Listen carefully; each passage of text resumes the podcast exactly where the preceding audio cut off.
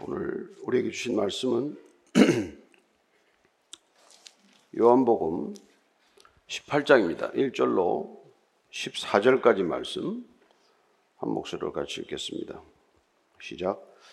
예수께서 이 말씀을 하시고 제자들과 함께 기드론 시내 건너편으로 나가시니 그곳에 동산이 있는데 제자들과 함께 들어가시니라. 그곳은 가끔 예수께서 제자들과 모이시는 곳이므로 예수를 파는 유다도 그곳을 알더라. 유다가 군대와 대제사장들과 바리새인들에게서 얻은 아랫사람들을 데리고 등과 횃불과 무기를 가지고 그리로 오는지라. 예수께서 그 당할 일을 다 아시고 나아가 이르시되 너희가 누구를 찾느냐? 대답하되 나사렛 예수라 하거늘 이르시되 내가 그니라 하시니라. 그를 파는 유다도 그들과 함께 섰더라. 예수께서 그들에게 내가 그니라 하실 때 그들이 물러가서 땅에 엎드러지는지라 이에 다시 누구를 찾느냐고 물으신데 그들이 말하되 나사렛 예수라 하거늘 예수께서 대답하시되 너희에게 내가 그니라 하였으니 나를 찾거든 이 사람들이 가는 것은 용납하라 하시니 이는 아버지께서 내게 주신 자 중에서 하나도 잃지 아니하였사옵나이다 하신 말씀을 응하게 하려 함이라. 이에 시몬 베드로가 칼을 가졌는데 그것을 빼어 대제사장의 종을 쳐서 오른편 귀를 베어버리니 그 종의 이름은 말고라. 예수께서 베드로들을 이르시되 칼을 칼집에 꽂으라. 아버지께서 주신 잔을 내가 마시지 아니하겠느냐 하시니라. 이에 군대와 천부장과 유대인의 아랫사람들이 예수를 잡아 결박하여 먼저 안나스에게로 끌고 가니 안나스는 그 해의 대제사장인 가야바의 장인이라. 가야바는 유대인들에게 한 사람이 백성을 위하여 죽는 것이 유익하다고 권고하던 자로라. 아멘. 하나님 아버지 우리가 살고 있는 이 세상은 하나님의 아들을 십자가에 못 박은 세상입니다. 주님께서는 이곳을 섬기러 오셨지만 섬기러 온 주님을 배척하는 이 세상에서 저희들이 예수님을 따르기로 결단하고 어, 주님께 믿음을 두는 자들이오니 하나님 이 세상의 본질을 꿰뚫어 알게 하시고 이 세상을 어떻게 이기며 사신 주님 어떻게 따라야 할지를 날마다 마음속에 기억하게 하여 주옵소서. 예수님 이름으로 기도합니다. 아멘. 예수님께서는 십자가 지시기 전날 밤에 네 가지 일을 하시게 됩니다. 첫째는 어, 성찬이죠. 세족식, 그리고 다락방 강화라고 하는 교훈, 그리고 마지막으로 대제사장의 기도 를 드리게 됩니다. 어, 내일 십자가를 지는데 오늘 저녁에 지금 예수님께서는 마지막으로 제자들하고 이렇게 빵과 포도주를 이렇게 드십니다. 성찬 도중에 저녁 식사하는 도중에 허리에 수건을 두르고 제자들 한 사람 한 사람의 발을 씻어주고 또 그 발을 닦아 주십니다. 그리고 이른바 다락방 강화라고 하는 말씀을 전하게 되십니다. 보혜사 성령을 주제로 해서 이제 나는 가지만 내가 보혜사 성령을 보내면 그분이 오셔서 너희들과 함께 믿음의 길을 완주할 수 있도록 하시겠다는 것이죠. 그리고 17장 대제사장 기도를 드립니다. 당신 자신을 위한 기도는 십자가 잘 지게 끝까지 잘 지게 십자가의 길 완죽해 해달라는 기도죠. 제자들은 예수님 안에 있는 그 기쁨, 이런 엄청난 압박과 그리고 힘든 상황 가운데서도 뺏기지 않는 그 기쁨을 제자들도 알게 해달라. 그런 기도를 하세요. 그리고 예수님 제자들을 지금 통해서 앞으로 믿게 될 저와 여러분 같은 후대 이 믿음의 사람들도 성삼위 일체 하나님이 세 분 안에서 한 분이듯이 우리도 그들과 함께 그들 안에서 하나가 되게 해달라. 이런 기도를 드린 것이죠. 이 말들은, 이 행동들은 마가의 다락방과 성전 산을 지나면서 하신 것으로 되게 보고 있습니다. 그리고 오늘 이 18장이 시작이 됩니다. 1절, 2절입니다. 시작. 예수께서 이 말씀을 하시고 제자들과 함께 기느론 시내 건너편으로 나가시니 그곳에 동산이 있는데 제자들과 함께 들어가시니라. 그것은 가끔 예수께서 제자들과 모이시는 곳이므로 예수를 파는 유다도 그곳을 알더라. 자, 모든 말씀을 마치시고 제자들과 함께 기드론 시내 예루살렘에서 다시 내려와서 에, 기드론 시내라고 하는 이 시내가를 건너서 감남산으로 이제 올라가게 되죠. 혹시 뭐 거기 다녀오신 분들 계시겠지만 감남산 올라가는 중턱에 겟세마네라고 하는 동산이 있습니다. 지금도 예수님이 기도하셨다는 바위도 있고 또 그 당시에 있었다고 하는 올리브 나무가 여덟 그루가 거기 있어요. 그러면 2000년이 지났다는 건데 모르겠습니다. 2000년 된 나무인지. 어, 그러나 적어도 식문학자들은 1000년 이상 된 올리브 나무라고 이렇게 이야기를 합니다. 그 나무들이 지금도 있어요. 어, 그리고 그걸 게세만이라고 부르는 이유는 게세만은 아람어입니다만은 어, 포도즙을 짜는 차규, 그 앞착기 이름이 게세만이에요. 그래서 그곳에서 예수님께서는 마치 포도즙을 짜내듯 당신 자신의 진액을 짜내서 다시 그 기도를 하셨다는 것을 우리가 공간보고 마테마가 누가보면서 다 기록을 하고 있죠. 그곳으로 지금 들어갔는데 그곳에 간다는 걸 유다는 알고 있었다는 것입니다. 예수님께서 쟤들 데리고 주로 기도할 때 어디를 가시는지 특별히 오늘 같은 날 어디 가서 기도를 하실지를 알고 있었고 그곳으로 지금 예수님을 체포할 병력들을 데리고 나타나는 것이죠. 예수님은 또한 가론 유다가 그리로 찾아올 거라는 것을 알고 그렇게 그곳으로 가십니다. 예. 우리가 마태복음 26장 39절을 보면은 이렇게 되어 있습니다. 시작. 조금 나아가서 얼굴을 땅에 대시고 엎드려 기도하여 이르시되 내 아버지여 만일 할만하시거든 이 잔을 내게서 지나가게 없어서 그러나 나의 원대로 마시옵고 아버지의 원대로 없어서 공관복음에서 다 기록한 이 게세만의 기도를 요한은 생략하고 있습니다. 그러나 어쨌건 여기서 기도를 땀방울이 핏방울이 되도록 기도하셨다고 다들 기, 록하고 있죠. 그래서 하도 힘드셔서 하나님께서 천사를 보내서 그 기도를 도우셨다. 기도하는 걸 도우셨다라고 기록하고 있는 것을 읽게 됩니다. 어쨌든 이 진액을 짜내는 기도, 마지막 기도는 어떤 기도입니까? 예, 십자가를 피하고 싶다는 그 유혹, 끝까지 예수님은 당신 자신과의 싸움에서 자신을 꺾고 오늘 보면은 내 원대로 하지 말고 아버지의 원대로 되기를 원하니라. 동일한 기도를 세 번씩 드려요. 그 특별히 제자들 중에서는 베드로, 야고보, 요한 세 사람은 가까이 두고 너희들 깨어서 기도하라고 특별히 부탁하셨습니다. 어쩌면 얼마나 안타까운 마음이시겠어요. 제자들에게 기도에 도움을 청할 만큼 너들도 좀 기도해 달라. 그렇게 사적인 부탁을 할 만큼 어, 이 십자가의 기도는 어렵고 힘든 기도라는 것을 알 수 있습니다. 3절입니다. 시작.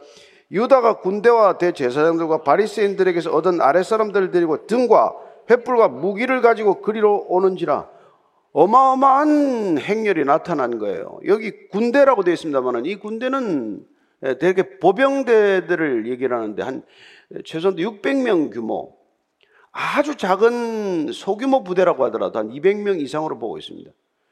되게 움직일 때 보병대로 움직이는 게 600명이면은 여러분 뭐 어떤 전쟁도 치를 수 있는 정도의 군대예요. 그런 무장한 군대를 지금 데리고 나타난 것입니다.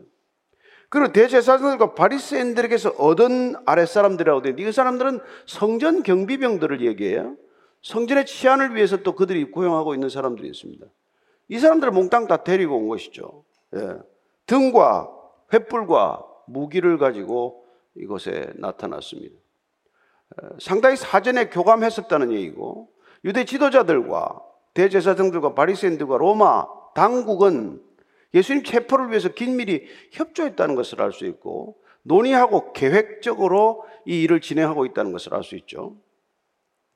4절 5절입니다. 시작. 예수께서 그 당할 일을 다 아시고 나아가 이르시되 너희가 누구를 찾느냐 대답하되 나사렛 예수라 하거늘 이르시되 내가 그니라 하시니라 그를 파는 유다도 그들과 함께 있었더라. 중요한 건 뭡니까? 예수님께서 그 당할 일을 다 아셨다는 겁니다.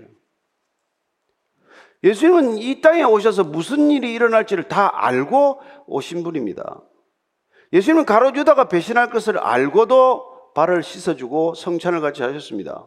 예수님은 베드로가 세 번씩 아니 끝내 저주하고 부인할 것이라는 것을 다 알고도 그와도 함께 식사를 하셨습니다. 아, 나머지 제자들도 다 도망갈 거라는 거 다 알고 주님께서는 지금 이 길을 가고 계신 것입니다. 여러분 예수님이 다 알고 계신다는 것에 안심하게 되기를 바랍니다.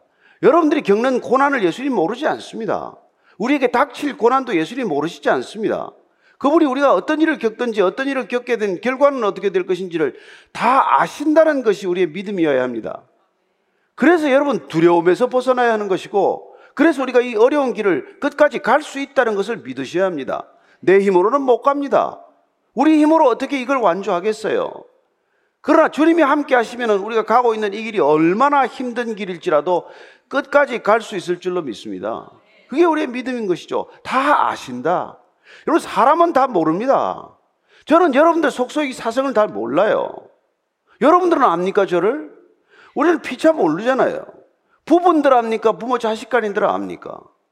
다 몰라요. 그러나 예수님은 다 아신다.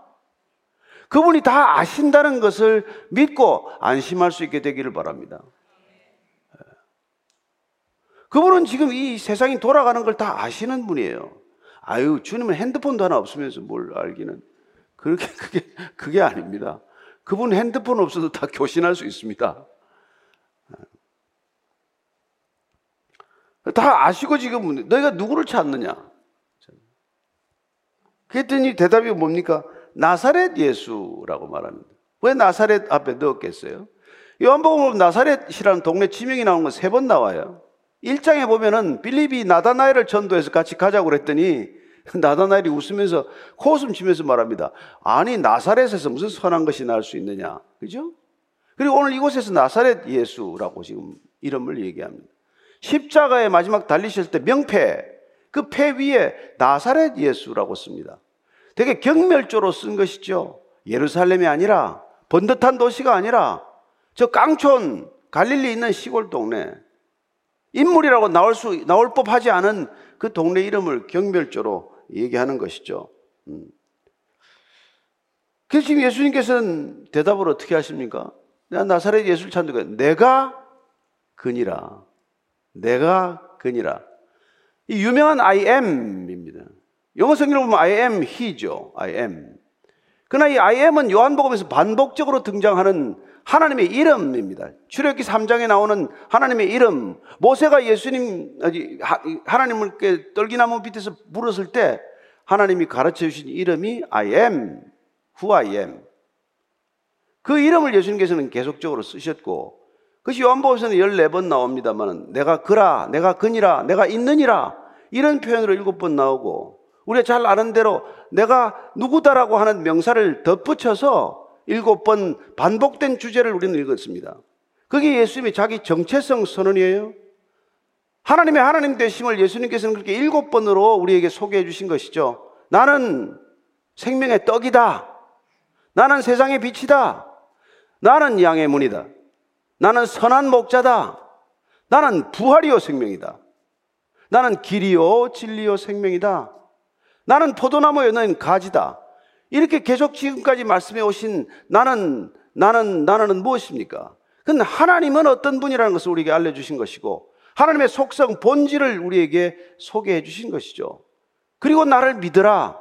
너희들이 내 말을 믿지 못하면 내가 행하는 일이라도 보고 믿으라. 그렇게 계속 믿으라고 말씀하셨습니다. 그러나 주님께서 슬픈 어조로 말씀하시죠. 말세가 되면 누가 믿음을 지키겠느냐? 믿음을 어떻게 내가 복이나 하겠느냐? 그렇습니다. 지금 이 시대야말로 진짜 우리의 믿음을 보여야 할 때입니다. 주님은 정말 자, 바른 믿음을 가지고 있는지를 아마 불꽃처럼 보고 계실 것입니다. 어떤 사람이 누가 바르게 믿고 있나? 제대로 믿고 있나? 아니, 온전히 믿고 있나? 믿는 채 하는 거 말고, 왔다 갔다 하는 거 말고, 내가 그니라. 예수님께 제일 먼저 내가 그라고 말씀하신 것은 제자들이 아니었습니다. 예. 언제 얘기하셨을까요? 제일 먼저 얘기한 것은 예. 4장 25절이죠. 예. 4장 25절입니다. 4장 25절 읽습니다. 시작.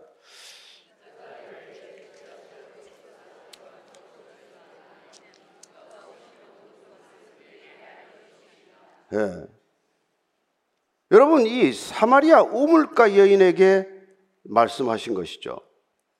그분에게 그 여진에게 내가 그니라 내가 곧 메시아니라 제자들은 이때 어디 갔습니까? 다들 지금 마을에 뭐 먹을 것 구하러 갔어요. 그러나 예수님께서는 이 사마리아 우물가 여인에게 내가 그니라 이렇게 말씀하셨습니다. 나중에 또 바리새인들하고 논쟁할 때 내가 그니라 말씀하십니다. 그분께서는 아브라함 전부터 내가 있느니라 내가 있느니라 I am이라고 또 말씀해 주셨죠. 유대인들은 그 표현을 들으면은 그 표현이 하나님에 관한 표현이라는 것, 하나님을 일컫는, 하나님을 지칭하는 표현이라는 것을 알았습니다. 그게 오히려 그들을 자극했고, 내가 어떻게 나이 쉰도 못된 주제에 어떻게 30대에 내가 아브라함보다 먼저 났다고 말할 수 있냐? 내 정신이냐? 그게 논쟁의 근거가 되는 것이죠. 자, 6절입니다. 시작. 예수께서 그들에게 내가 근이라 하실 때 그들이 물러가서 땅에 엎드러지는지라. 아니, 그들은 무장했어요. 다 무장했습니다. 완전 무장들 하지 않았어요? 예수님은 지금 온전히 비무장 아닙니까? 무장 해제된 상태네요. 아무 무장도 하지 않은 예수님께서 그 예수님을 잡으러 온 자들에게 먼저 한 발 앞으로 나서십니다. 보통은 뒤로 물러나야 되겠죠. 예수님을 지키겠다고 하는 제자들, 끝까지 따라가서 대신 죽겠다고 하는 제자들이 앞을 가로막고 감싸야 원칙 아닙니까? 그러나 예수님께서는 본인이 앞장서 한 걸음 더 나가셔서 예, 내가 그니라 너희들이 찾는 예수 내가 그니라 라고 말씀하실 때 오히려 잡으러 왔던 군인들이 오히려 뒤로 물러나면서 넘어졌다고 되어 있습니다. 없는 사실을 기록했을까요? 아니요. 하나님을 본 자들이 하나님의 권위 앞에서 대충 취했던 행동들이에요. 예. 구약 시대는 하나님을 본 자들은 산자가 없으리라고 말씀하지 않았습니까? 하나님의 권위 앞에서 하나님의 임재 앞에서 인간이 취할 수 있는 한 가지 행동 반응이 있다면은 엎드리는 거죠. 그 앞에 엎드러지는 것이죠. 예. 에스겔 1장 28절입니다. 시작. 그 사방 광채 모양은 비 오는 날 구름에 있는 무지개 같으니 이는 여호와의 영광의 형상의 모양이라. 내가 보고 엎드려 말씀하시는 이의 음성을 들으니라. 고개를 들고 들을 수가 없어서 에스겔은 음성을 들리자 엎드려서 그 음성을 들었다고 되어 있습니다. 다니엘은 어땠을까요? 다니엘 10장 9절입니다. 시작. 내가 그의 음성을 들었는데 그의 음성을 들을 때 내가 얼굴을 땅에 대고 깊이 잠이 들었느니라. 음성을 들다가 그냥 기절하듯이 혼절하듯이 그렇게 되었다고 말합니다. 신약에서 우리가 사도 바울은 어떻습니까? 사도 바울은 어떻게 반응합니까? 사도 바울은 사도행전 9장 4절입니다. 시작. 땅에 엎드려져 들음에 소리가 있어 이르시되 사울아 사울아 내가 어찌하여 나를 박해하느냐 하시거늘. 여러분 기세 등등하게 잡으러 가던 길 아닙니까? 체포영장 가지고 다마스카스까지 가느라고 사람들 데리고 예, 가다가 이 태양보다 더 빛난 빛을 보고 그는 엎드러지고 말았다는 것입니다. 나중에 반모섬에 유배간 사도 요한은 어땠습니까? 사도 요한은 예수님을 만나고 어떻게 했을까요? 계시록 1장 17절입니다. 시작. 내가 볼 때 그의 발 앞에 엎드려져 죽은 자 같이 되매 그가 오른손을 내게 얹고 이르시되 두려워하지 말라 나는 처음이요 마지막이니 그분은 알파요 오메가인데 그분의 음성을 들은 사도 요한은 엎드려져서 죽은 자 같이 되었다고 말합니다. 여기 이 자리에 계신 저나 여러분이나 이런 흡사한 경험을 하신 분은 쉽지 않을 것입니다. 이런 경험을 하지 않아서 아쉽기도 하겠지만 저도 그런 경험을 한번 했으면 좋겠습니다.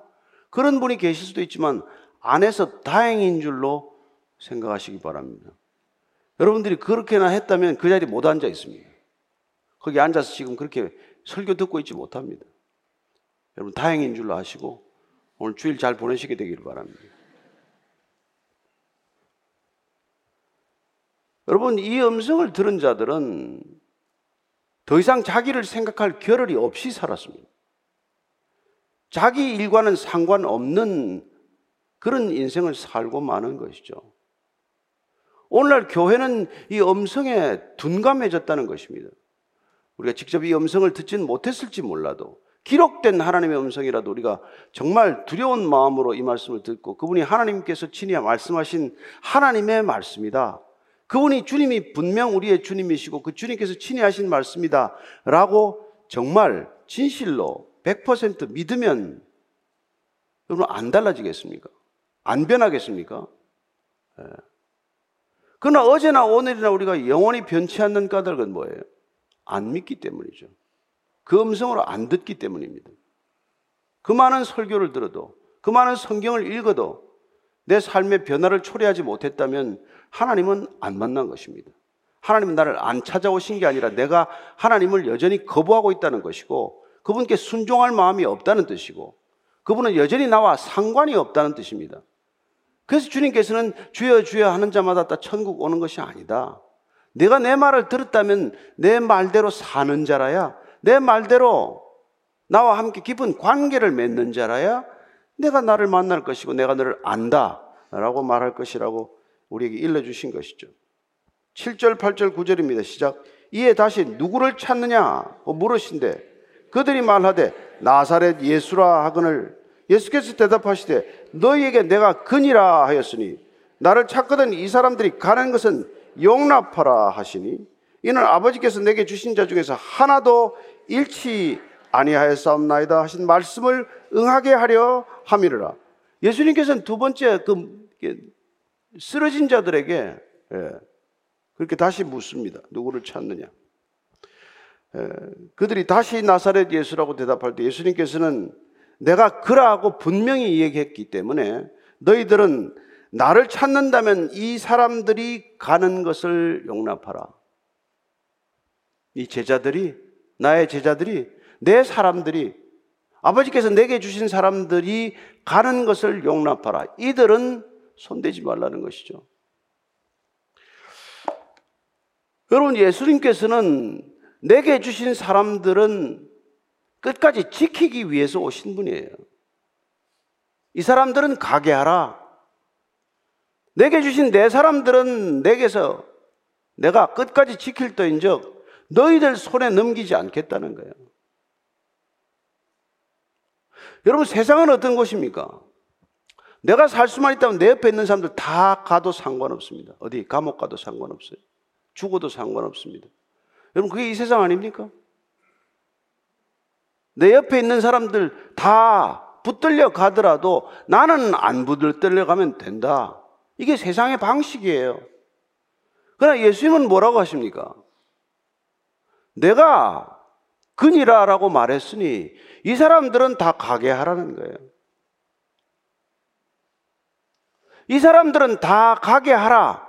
이거는 예수님께서 나사로, 죽은 나사로를 불러내셔서 그를 풀어주어서 마음대로 다니게 하라 하는 것하고 같은 맥락의 말씀이에요. 나사로는 죽음에 붙들렸습니다. 사망 권세에 붙들렸어요. 나사로야 나오느라 그를 죽음에서 불러내셨습니다. 그리고 염소한 것들을 풀어서 이제 자유롭게 다니게 하라. 그분은 그렇게 그 일을 위해서 오셨다는 것입니다. 오늘 또한 이 세상에 붙들려 갈 수밖에 없는 사람, 아니 세상에 붙들려서 종처럼 노예처럼 죄수처럼 살아야 하는 이 내 제자들, 내 사람들을 마음대로 가게 내버려 두라. 가게 하라. 자유케 하라. 이게 예수님께서 지금 말씀하고 계신 본질 아닙니까? 여러분, 우리가 어떻게 이 신앙 안에서 자유함을 누립니까? 우리는 이스라엘 백성들이 바로의 시스템 아래서 제국주의적 질서 아래서 노예로 살아가다가 하나님께서 불러내셔서 광야로 인도하심으로 광야를 거쳐서 가나안으로 들어가는 그 믿음의 여정을 보게 됩니다. 첫 시작은 무엇입니까? 출애굽이에요. 출애굽은 여러분 출 세상입니다. 세상의 전부가 그 당시는 애굽 아닙니까? 그런데 세상에서 불러내셔서 그분께서는 우리를 그분이 원하시는 곳으로 데려가기 위해서 여기 오신 것이고 따라서 세상 속에서 우리가 어떤 삶을 겪든 우리를 불러내셔서 그분이 데리고 가는 것으로 데리고 가겠다. 그게 예수님의 목적 아닙니까? 그래서 우리가 17장 에, 다시 한번 찾아서 읽겠습니다. 예. 14장 3절 한번 읽을까요? 14장 3절. 예, 시작. 2절부터 읽을까요? 2절. 시작. 내 아버지 집에 거할 곳이 많도다. 그렇지 않으면 너희에게 일렀으리라. 내가 너희를 위하여 거처를 예비하러 가노니 가서 너희를 위하여 거처를 예비하면 내가 다시 와서 너희를 내게로 영접하여 나 있는 곳에 너희도 있게 하리라 예수님께서는 예수님 계신 곳, 예수님이 궁극적으로 가셔야 할 그곳에 우리를 데려가기 위해서 이 땅에 오셔서 우리에게 손을 내미는 것이죠. 나 있는 곳에 너희도 있게 하겠다. 여러분, 이 땅에서 잠시 머물다가 주님과 함께 계시기를 축복합니다. 거기 있어야 된다는 거예요. 그래서 여기서 지금 내 제자들, 내 사람들을 가게 하라고 얘기하는 것이죠. 가게 하라.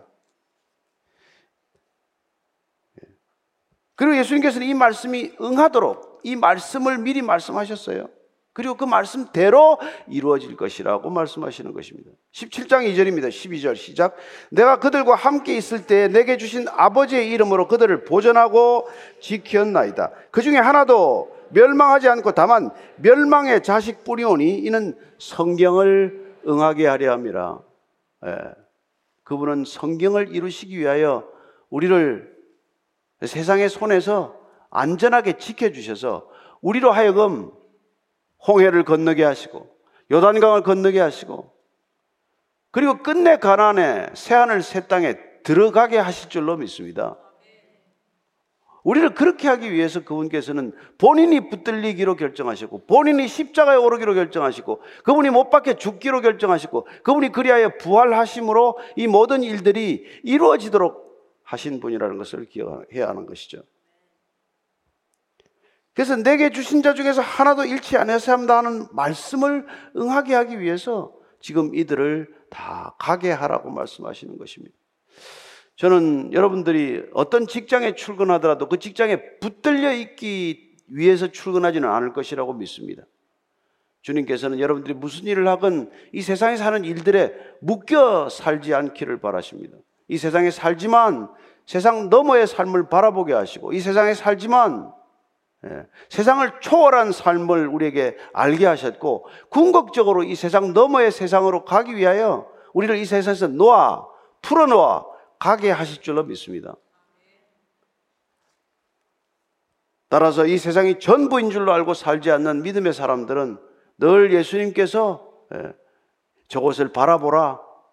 우리가 바라보아야 할 곳, 우리가 가야 할 곳, 궁극적으로 우리가 바라보아야 할 그 영원한 거처를 사모하게 하신다는 것입니다. 그 때문에 여러분과 저에게는 어쩌면 고난이 끝이지 않을 수도 있고, 어쩌면 이 땅에 있는 것들을 놓아버려야 할 수밖에 없는 상황을 허락하실 수도 있다는 것입니다. 자, 10절, 11절입니다. 시작. 이에 시몬 베드로가 칼을 가졌는데 그것을 빼어 대제사장의 종을 쳐서 오른편 귀를 베어버리니 그 종의 이름은 말고라. 예수께서 베드로들어 이르시되 칼을 칼집에 꽂으라. 아버지께서 주신 잔을 내가 마시지 아니하겠느냐 하시니라. 베드로가 칼을 하나 가지고 있었어요. 여기 쓰이는 칼은 짧은 칼을 말합니다. 어떤 때는 이 칼을 가지고 뭐 요리도 하고 뭐 머리도 깎고 뭐, 뭐 가정, 뭐 가정의 정원 나무도 가지도 치고 그랬대요. 그러나 군사용으로 쓰면 길이가 짧은 단검을 말하는 것이죠. 때로 뭐 호신용으로 허리에 차고 다니기도 하고 품에 품고 다니기도 했다고 해요. 근데 베드로가 뜻밖의 칼을 꺼내서 쳤는데 오른쪽 그 말고의 종 베드로가 쳤다는 것 그 기가 떨어진 사람이 말고라는 것도 여기 요한복음에만 기록이 돼 있어요. 하여튼 요한은 베드로의 이, 이런저런 일들을 소상히 기록하고 있습니다. 근데 보니까 왜, 왜, 왜 오른쪽 귀가 떨어지죠?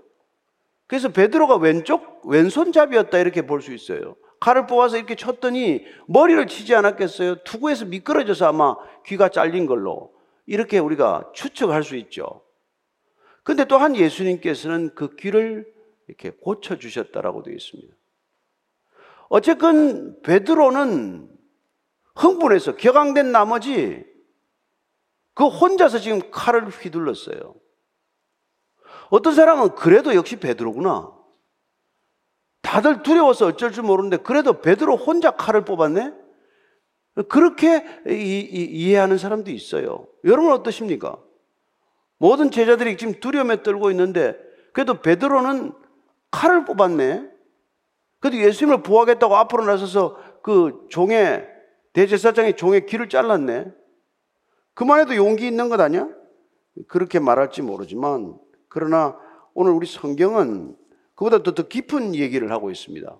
예수님께서는 겟세만에서 이 제자들에게 이런 상황을 맞을 때 당황하지 않도록 두려워하지 않도록 그리고 반사적으로 행동하지 않도록 깨어서 기도하라고 부탁하셨습니다. 그게 마태복음 26장 40절 41절입니다. 시작. 제자들에게 오사 그 자는 것을 보시고 베드로에게 말씀하시되 너희가 나와 함께 한 시간도 이렇게 깨어 있을 수 없더냐? 시험에 들지 않게 깨어 기도하라. 마음에는 원이로되 육신이 약하도다 하시고 예수님께서 기도하다가 너무 힘드셔서 와 보면 또 자고 있어요. 깨어서 기도해라. 시험에 들지 않도록 기도해라. 여러분, 기도는 여러분들 소원을 이루기에 앞서서 우리가 시험에 들지 않는 것, 세상의 유혹에 빠지지 않는 것, 충동적으로 살지 않는 것, 생각나는 대로 마음대로 살지 않는 것, 그러기 위해서 기도하는 것 아닙니까? 여러분 하고 싶은 거 위해서 기도합니까? 그래서 예수님께서는 무슨 일이 있을지를 다 아시기 때문에 베드로가 세 번 부인할 것까지 다 아시기 때문에 깨어서 지금 기도하라. 여러분, 기도하지 않고 우리가 본능을 벗어날 수 없습니다. 기도하지 않고 여러분의 욕망을 꺾을 수 없습니다. 성령을 의지 않고 여러분들이 충동대로 살지 않을 길은 없습니다. 그러나 베드로는 베드로 방식대로 충동적이었고 다른 제자들은 다른 제자들 각자의 방식대로 두려움에 사로잡혔던 것이죠. 그리고 오늘 예수님께서는 중요한 말씀을 하십니다. 예수님께서 여러분 오늘 베드로가 이렇게 해서 뭐 가령 한마디로 뭐 이렇게 조금 가정적으로 우리가 얘기를 해서 예수님을 구출해서 빠져나왔다고 합시다. 무슨 일이 일어납니까? 저와 여러분은 이 자리에 없어요. 아무도 구원 못 받았습니다. 구원을 위해서 이 일은 반드시 이루어져야 하는 하나님의 경륜이요 하나님의 섭리라는 것을 그 어떻게 알았겠어요? 그러니까 베드로는 끝까지 이 상황에 이르기까지 예수님이 왜 땀이 피가 되도록 기도하셔야 했는지 왜 십자가를 져야 하시는지 끝까지 몰랐다는 것을 알 수 있죠. 물론 뭐 대담한 행동처럼 보이고 용기 있는 행동처럼 보일지 몰라도 기도하라고 할 때 기도 안 한 결과라는 것을 알게 됩니다. 예수님께서는 오늘 칼을 칼집에 꽂으라고 말씀하심으로써 예수님이 가시고자 하는 길, 이루시고자 하는 하나님의 계획과 목적은 폭력으로 이루어질 수 없다는 것을 말씀하십니다. 권력으로 이 일이 성취되지 않는다는 것을 우리에게 알려주고 계신 것이죠. 우리는 권력의 유혹, 무력의 유혹, 폭력의 유혹에 시달리지만, 그러나 그런 방식으로 하나님의 나라가 이루어지지는 않는다는 것입니다. 왜 그분은 십자가여야 합니까? 네. 여러분, 하나님께서 하나님의 경륜을 이루어가는데 권력이 아니라 사랑의 방식으로 한 이 결정한 방식은 하나님이 인간을 대하기로 결정한 방식입니다. 하나님이 인간을 사랑하기로 결정한 사랑의 방식입니다. 여러분 어떠세요? 뭐, 올 연말에 12월 30일 정, 31일 저녁에 온 인류에게 생중계를 하면 어떻습니까? 생중계, 뭐 유튜브 생중계를 하든지 뭐 아니면 온 미디어에 다 통보해서 말이죠. 12월 30일 날 예수님 오신다. 오셔서 예, 천국 영상 5분, 지옥 영상 5분 두 개 틀어놓고 결정해라. 누가 지옥 가겠습니까, 여러분? 그 지옥의 끔찍한 광경을 우리가 보았다면 누가 지옥 가을 선택을 하겠습니까? 근데 왜 하나님은 그런 단순하고 한 번이면 될 일을 왜 안 하십니까? 왜 2000년간 이런 방식을 지금 고집하고 계십니까? 한 번쯤 고민해 보셔야 되지 않습니까? 왜 한 번이면 될 일을 가지고 이렇게 힘들게 만드십니까? 여러분, 이 사랑의 방식을 이해하지 못하면 우리는 끝내 주님을 모르게 될 것입니다. 주님은 효율적으로 일하지 않습니다. 주님은 가성비를 따져서 일하지 않으십니다. 주님은 끝까지 우리에게 자유의지를 허용하십니다. 여러분들이 끝까지 지옥을 선택하든 천국을 선택하든 여러분들 선택에 마지막까지 그 의지를 허락하십니다. 그게 그분의 사랑이요. 그게 그분의 사랑의 방식이라는 것을 마음에 담아두시기 바랍니다. 우리는 그 방식이 때로는 마음에 안 들고, 때로는 이해가 안 되고, 때로는 서운할지 모르지만, 그러나 우리는 하나님의 방식을 따라야 한다는 것입니다. 그래서 칼을 칼집에 꽂으라고 말씀하시는 것입니다. 칼은 칼집에 있어야 칼의 효용성이 있는 것이 칼이 나와서 칼의 목적을 달성하면 이런 칼은 모든 효용성을 잃어버리는 것입니다. 여러분 핵무기 한번 쓰고 나면 끝이에요. 핵무기는 그냥 경납고에 있을 때 핵무기입니다. 그렇지 않아요? 칼을 칼집에 꽂으라. 그러나 주님께서는 그걸 통해서 절대로 구원은 그런 방법으로 폭력으로 무력으로 싸워서 이루어지는 것이 아니라고 말씀하시는 것이죠. 그리고 이렇게 말씀하셨습니다. 예. 52절에서 54절까지 한 번 더 읽겠습니다. 시작. 이에 예수께서 이르시되 내 칼을 도로 칼집에 꽂으라 칼을 가지는 자는 칼로 망하느니라. 너는 내가 내 아버지께 구하여 지금 열두 군단 더 되는 천사를 보내시게 할 수 없는 줄로 아느냐? 내가 만약 그렇게 하면 이런 일이 있으리라 한 성경이 어떻게 이루어지겠느냐? 예수님께서 오늘 중요한 말씀을 해주셨어요. 무력을 쓰기로 내가 결정한다면 열두 군단 더 되는 막강한 병력을 가지고 이걸 무력으로 해결할 수 있다는 거예요. 근데 그렇게 해서는 하나님이 태초부터 계획하신 구원의 섭리는 이루어지지 않는다는 것입니다. 교회는 왜 조직이 아닙니까? 교회는 왜 제도로서 권력적에서는 안 됩니까? 아니, 그보다 원초적으로 우리는 예수님이 왜 성인이 아니십니까? 내가 근이라 하신 대답 속에서 우리는 그 답을 찾게 됩니다. 그분은 단순히 위대한 성인이 아닙니다. 그분은 내가 근이라 고 말씀하신 것처럼 그분은 메시아이십니다. 그분은 선한 선생님이 아닙니다. 내가 근이라 하는 대답 속에 그분은 메시아요. 그분은 하나님이라고 우리에게 말씀해 주고 계신 것입니다. 따라서 내가 근이라 하는 이 대답을 들으면 우리는 두 가지 선택밖에 없습니다. 그분이 하나님이라는 것을 믿든지 아니면 그분을 거부하든지 그 의지, 그 선택, 그 모든 것이 우리에게 놓여 있다는 것입니다. 여러분 예수님을 하나님으로 믿으셔도 좋고 그냥 4대 성인의 한 분쯤으로 믿어도 좋고 그냥 위대한 스승으로 믿어도 좋지만 그건 예수님에 대한 예우가 아니라는 것입니다. 예수님은 저와 여러분의 하나님이든지 아니면 아무 상관이 없든지 둘 중에 한 선택밖에 없다는 것입니다. 저는 여러분이 그분을 하나님으로 믿게 되기를 축원합니다.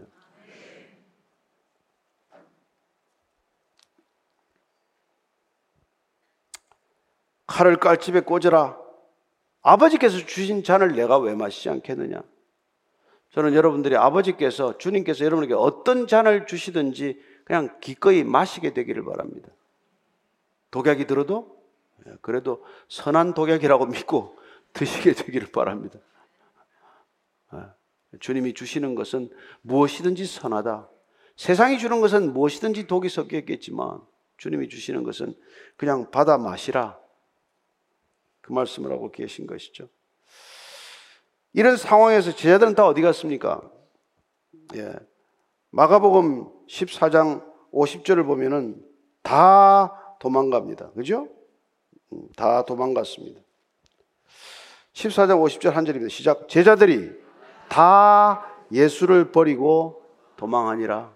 다 예수를 버리고 도망하니라. 예수님 모르셨을까요? 그것도 미리 말씀해 주셨습니다. 예.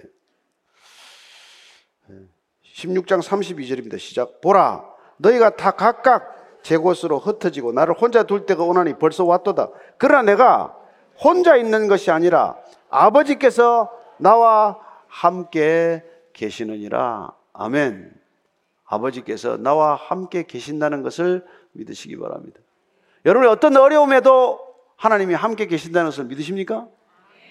여러분이 예배 드릴 때도 하나님이 곁에서 함께 계신다는 것을 믿으십니까? 이 자리에 예수님이 함께 계신다는 것을 믿으십니까? 그게 우리의 신앙이에요. 함께 계심을 믿노라. 예. 임마누엘의 하나님을 믿노라. 그래서 우리는 코람데오의 신앙을 거침없이 가노라. 예. 여러분들이 가야 할 길이 각자에게 어떤 길인지 다 알지 못하지만 그러나 결코 편한 길, 쉬운 길은 아니라는 것은 우리가 다 알고 있습니다. 아무리 힘들고 어렵고 중도에 포기하고 싶은 길일지라도 그분이 함께 계신다는 것을 믿으면 우리 주님처럼 마지막 십자가의 길을 걸을 수 있을 줄 믿습니다. 끝까지 그 길을 완주할 때 착하고 충성된 종이라는 주님의 칭찬을 듣게 될 것입니다. 오늘 안나스 얘기 조금 더 하고 마치겠습니다. 12절에 14절까지입니다. 시작. 이에 군대와 천부장과 유대인의 아랫사람들이 예수를 잡아 결박하여 먼저 안나스에게로 끌고 가니 안나스는 그의 대제사장인 가야바의 장인이라 가야바는 유대인들에게 한 사람이 백성을 위해 죽는 것이 유익하다고 권고하던 자라 여러분 이 안나스라는 사람은 너무나 이 사람은 유명한 사람이었어요. 당시 기록들을 보면은 안나스는 그 당시에는 가장 성공한 인물이었습니다. 아들 다섯이 다 대제사장을 만들었어요. 사위 가야바도 제사장입니다. 무려 35년간 이스라엘 종교 시스템 전체를 떡주물로 주물렀습니다. 그런 막강한 불을 쌓았어요. 로마의 권력과 밀착되어 있습니다. 로마 권력의 최고 추종자입니다. 최고 입찰자입니다. 예, 최고 후원자예요. 예, 그런 그가 성전 시스템을 쥐락펴락할 때 누구와 딱 한 사람 대들었습니까? 예수님이 딱 한 번, 이 한 사람이 오로지 한 번 대들었어요. 성전 뜰에 있는 예? 비둘기 파는 장사, 환전하는 사람들 다 둘러 엎으시고 내 집을 예, 장사하는 집으로 만들지 말아라. 그렇게 했습니다. 그 장소는 안나스의 것입니다. 모든 매대는 안나스의 사유화된 재산입니다. 안나스에게 손실을 끼쳤고 공개적인 석상에서 망신을 주었습니다. 예, 안나스의 꿈은 예수를 잡아서 내 손에 작은작은 씹는 겁니다. 그래서 그는 이미 그 당시에 대제사장이 아니었어요. AD 6년에 제사장으로 임명받았다가 16년에 해임됩니다. 그럼에도 불구하고 그는 자기 사위가 이 당시에 가야바가 대제사장이었죠. 가야바한테 데려가지 않고 먼저 안나스에게로 데려왔다고 되어 있습니다. 이 사람이 당시에 가장 큰 영향력을 행사했던 사람, 가장 유명한 사람, 예. 이스라엘 종교 시스템 전체를 손아귀에 쥐고 있었던 사람, 예. 이 사람이 산헤드린을 떡주물로도 주물렀고 자기 마음대로 의결 결과를 가져왔고 그리고 십자가에 못 박기로 결정한 예, 이 뒤에 배경이죠. 그가 오늘 예수님을 드디어 그 자신이 원하던 대로 손에 장악하고 조롱할 수 있는 내 마음대로 원한을 쏟아부을 수 있는 시간을 맞게 된 것이죠. 사위 가야바는 이렇게 말했습니다. 유대인들에게 한 사람이 백성을 위하여 죽는 것이 유익하다. 그렇습니다. 그들에게는 유익이냐, 무익이냐, 나한테 얼마나 유익이고, 나한테 얼마나 손해가 되느냐, 오직 그 관심밖에 없었던 사람들이죠. 그들에게는 예수님이 눈에 가시였고, 눈에 가시가 된 가장 큰 이유 중에 하나가 철통 같은 그들의 기득권에 도전한 유일한 분이었기 때문에 그렇습니다. 예수님은 물론 가야바나 안낫을 상대하러 오지 않았습니다. 예수님은 헤롯이나 빌라도를 상대하러 오지 않았습니다. 예수님은 그들 배후에 있는 악한 권세 사탄을 상대하러 오셨고 사탄의 머리를 깨뜨리러 오셨습니다. 물론 그들은 예수님의 발꿈치를 상하게 할 것입니다. 그러나 그분의 발꿈치를 상한들, 그분의 손과 발에 못이 박힌들 성헌이 되고 말 것이고 그분께서는 부활하셔서 영원히 이 세상을 다스릴 것입니다. 저는 여러분들이 어떤 세상의 권력이라고 할지라도 어떤 세상의 막강한 통치라고 할지라도 지나가고 만다는 것 그리고 그 악한 권세들이 다 공중 권세 잡은 자의 손에 놀리는 꼭두각시와 같다는 것을 기억하시게 되기를 바랍니다. 안나스 그 당시에는 안나스처럼 되는 것이 모든 사람의 꿈이었을지 모르겠지만 예, 그보다도 더 비참한 사람, 그보다도 일찍이 죽어서 살았으나 죽었다고 알려진 사람은 없을 것입니다. 오늘 이 말씀을 우리가 기억하면서 예수님께서는 예, 우리 모두를 풀어줘서 마음껏 다니게 하라. 세상에 붙들려 있지 않고 세상에서 나와서 가게 하라. 내가 데려갈 곳으로 마음껏 가게 하라. 그 일을 위해서 오셨고 그 일을 위해서 우리를 부르셨고 그 일을 위해서 주님께서는 십자가에 달리셨다는 것을 기억하시기 바랍니다. 여기서 좀 더 잘 살고 좀 더 잘 먹고 좀 더 살찌고 좀 더 여러분 풍요롭게 살고 그게 목적이라면 교회 오지도 마십시오. 자리도 비좋은데 와서 뭐하러 이렇게 앉아 있겠습니까? 이 불편한 자리에, 이 좁은 자리에, 이 자리에 와서 무엇 때문에 우리가 예배를 드립니까? 저는 여러분들이 영원한 것들에 대한 소망 때문에 온 줄로 믿습니다. 오늘 기도할 때 하나님, 예, 끝까지 우리들 우리 주의 길 걷게 하여 주옵소서. 세상에 속한 자로 살지 않게 하시고 세상을 이긴 자로 살게 하여 주옵소서. 한 목소리 같이 한번 기도하십시다. 하나님 아버지, 주님께서 나를 따르라. 너로 세상을 낚는 어부가 되게 하리라 부르셨을 때부터 우리는 주님께 드린 목숨입니다. 주님께서는 이 땅에서 우리를 산 제물로 받으셔서 주님이 원하시는 방식대로 이 세상을 바꾸고자 하시면은 우리는 우리 방식대로 이 세상에 살고자 하고 있으니 주님 얼마나 답답하시겠습니까? 얼마나 주님께서는 슬프시겠습니까? 주님 정말 주님 앞에서 나의 나된 것은 오직 하나님의 은혜라고 고백하는 믿음의 고백 들으시고 우리가 한 주간의 삶을 살면서도 살아가야 될 이유와 목적은 단 한 가지 예. 이 땅에서 풀어 놓아 다니게 해라. 여기서 가게 하라. 하신 주님의 음성에 순종하여 여기서 떠나가는 백성들 너희는 가라. 가서 모든 족속으로 제자를 삼으라. 아버지와 아들과 성령의 이름으로 세례를 주고 내가 내게 가르쳐 분반 모든 것을 지키게 하라. 주님의 그 명령 그 말씀 준행하러 가는 삶인 줄로 믿습니다. 걸음걸음 복된 걸음 되게 하시고 하나님 우리의 발걸음 산을 넘어 물을 건너가는 발걸음일지라도 오직 주의 영광을 위해 가는 발걸음이 되게 해 주옵시고 내 이름을 내기 위하여 내 편안을 위하여 내 부와 내 건강을 위해 가는 걸음들 되지 않게 주님 우리를 지켜주옵소서. 세상에 가장 위험한 길이 이 세상에 놓여 있습니다. 주님께서 가장 안전한 길로 저희들 인도하실 줄로 믿습니다. 세상이 볼 때는 가장 무력하고 가장 예, 정말 손해보는 길 같지만 가성비 따지지 않고 주님 그 효용성 따지지 않고 오직 영원한 가치를 따라 살아가는 주의 백성들 되게 하여 주시옵소서. 하나님 아버지, 주님을 통해 주신 이 길은 우리 힘으로 갈 수 없다는 것 주님 잘 아십니다. 하여 보혜사 성령 진리의 영을 보내주셔서 주님 성령의 힘으로 이 길 끝까지 걸어가게 하실 줄로 믿습니다. 하나님 가다가 어려운 일을 만나되 가다가 내 힘으로 감당할 수 없는 일을 만날 때 내, 내 생각과 계산으로는 도무지 계산이 안 되는 일을 만날 때 주님 한 번 신뢰하고 말씀 신뢰하고 은혜 신뢰하며 이 길 끝까지 걷게 해 주옵소서. 믿음의 길 완주하는 그 끝에 주님 활짝 웃고 맞아주실 줄로 믿습니다. 주님 품에 뛰어드는 안겨드는 그 순간 날마다 그려보며 주께로 걸어가는 믿음의 걸음 되게 하여 주옵소서. 한 주간의 삶 주님께 드리는 삶이 되게 하시고 내 것 따라서 내 것 쫓아 사는 인생 더 이상 되지 않게 하여 주옵소서 예수님 이름으로 기도합니다. 아멘.